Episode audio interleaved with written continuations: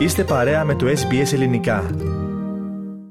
Ραδιοφωνία SBS, ελληνικό πρόγραμμα φίλες και φίλοι. Στο μικρόφωνο μαζί σας σήμερα είναι ο Θέμης Καλός. Συνεχίζουμε τώρα με την τακτική ανταπόκρισή μας από την πόλη του Χόμπαρτ. Στην άλλη άκρη της τηλεφωνικής μας γραμμής είναι ο συνεργάτης μας Σωτήρης Καλογερόπουλος. Σωτήρη, εν πρώτης καλησπέρα. Ευχαριστούμε που είσαι μαζί μας. Και εγώ ευχαριστώ. Καλησπέρα σε ένα Θέμη και σε όλους τους ακροατές μας. Λοιπόν, να ξεκινήσουμε, Σωτήρη, με νέα από τον παρικιακό χώρο, εφόσον υπάρχουν. Ναι, υπάρχουν ε, νέα θέμη. Την περασμένη Πέμπτη έγινε το πρώτο γεύμα της ελληνικής πρόνοιας για το 2023 στο ελληνικό χολ.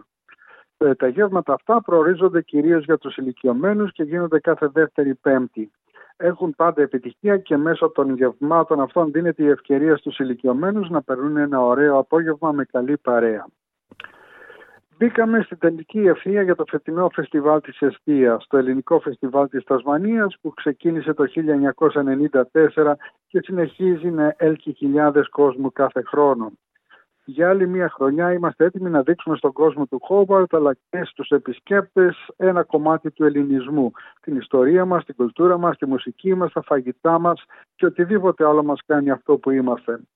Το Σάββατο μας έρχεται, το βράδυ θα γίνει ο μεγάλος χορός της Εστίας στο ελληνικό χολ. Μαζί μας θα βρίσκονται ο Ματθαίος Γιαννούλης και η Ξένια Βέρα, μαζί με τον Κώστα και τον Μάκη Αριστόπουλο και τον Γιάννη Σιδέρη από την Ελλάδα. Χωρίς αμφιβολία θα είναι μια φανταστική βραδιά όπως και όλοι οι χωροί της Εστίας στο παρελθόν. Στις 22 Φεβρουαρίου στο ελληνικό κλαμπ θα γίνει δημόσια ομιλία με θέματα μάρμαρα του Παρθενώνα. Ομιλήτρια θα είναι η δικηγόρος Θεοδόρα Γιαννιώτη, η οποία ολοκλήρωσε το μεταπτυχιακό της στο περιβαλλοντικό δίκαιο στο Πανεπιστήμιο του Σίδνη και είναι μέλος της Διεθνούς Διοργανωτικής Επιτροπής της Αυστραλίας για την επιστροφή των μαρμάρων του Παρθενώνα.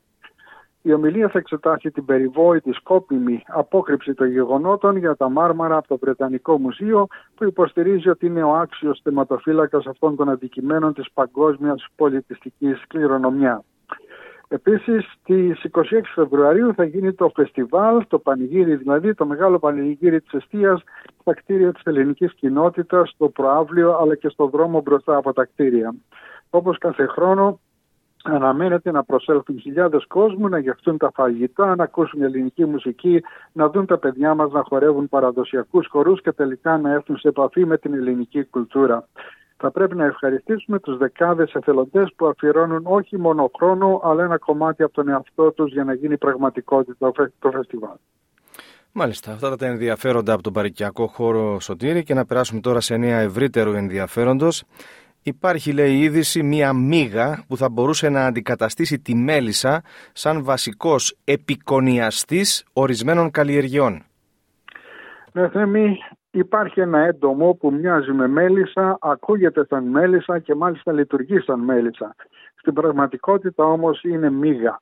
Πρόκειται για τη μίγα με την επιστημονική ονομασία Εριστάλης Tenax που εμείς θα την αποκαλούμε μίγα που αιωρείται επειδή μπορεί να στέκεται πολλή ώρα ακίνητη στον αέρα είναι πιο ανθεκτική από τη μέλισσα και πετά από λουλούδι σε λουλούδι μεταφέροντας τη γύρι.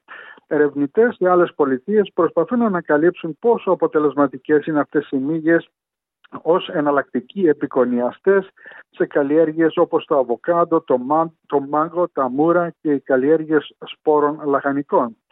Μερικές εταιρείες σπόρων λαχανικών έχουν συνεργαστεί με αγρότες από την Τασμανία εκτρέφοντας μαζικά την αιωρούμενη μύγα.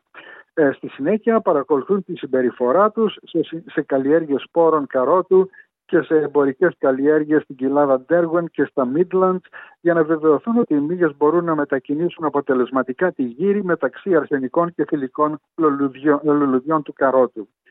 Ε, και έχουν ανακαλύψει ότι η μύγα ανταποκρίνεται στο έργο, είναι μεγάλη και τρικωτή. Οι τρίχες πιάνουν τη γύρι και έτσι τη μεταφέρουν.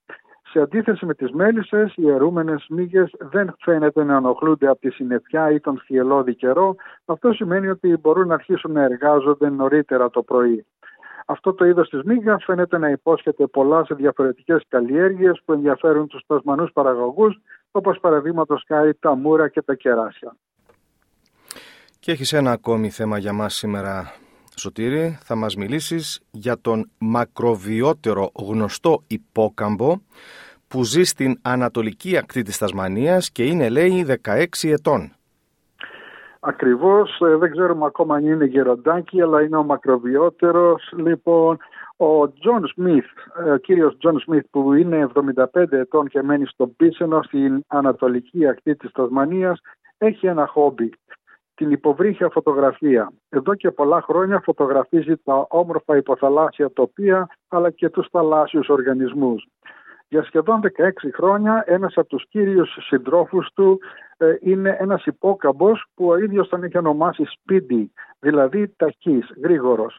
Ο κύριος Μίχ λέει ότι το μπροστινό του εξάρτημα στην κορυφή του κεφαλιού του είναι λυγισμένο λίγο προς τα πίσω, οπότε φαίνεται σαν να ταξιδεύει με ταχύτητα.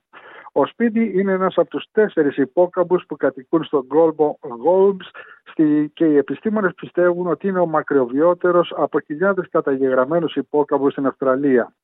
Το Sea Dragon Search είναι μια πρωτοβουλία επιστημόνων στη Δυτική Αυστραλία που χρησιμοποιούν τεχνολογία αναγνώρισης προσώπου για την αναγνώριση και την παρακολούθηση θαλάσσιων υπόκαμπων μέσω ε, φωτογραφιών που υποβάλλονται από ερευνητέχνες δίτες. Ο κύριος Μίκ έστειλε τις παλιές φωτογραφίες του και οι επιστήμονες απάντησαν ότι ο Σπίτι απεικονίζεται σε φωτογραφίες που είναι 16 χρονών παλιές.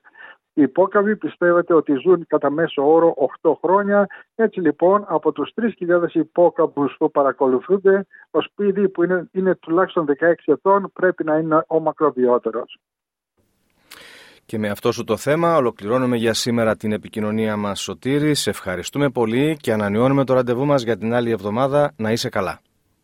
Και εγώ ευχαριστώ Θέμη, όπως είπες θα τα πούμε την επόμενη Τρίτη. Γεια σας και χαρά σας από την όμορφη Τασμανία. Κάντε like, μοιραστείτε, σχολιάστε, ακολουθήστε μας στο Facebook στο SBS Greek.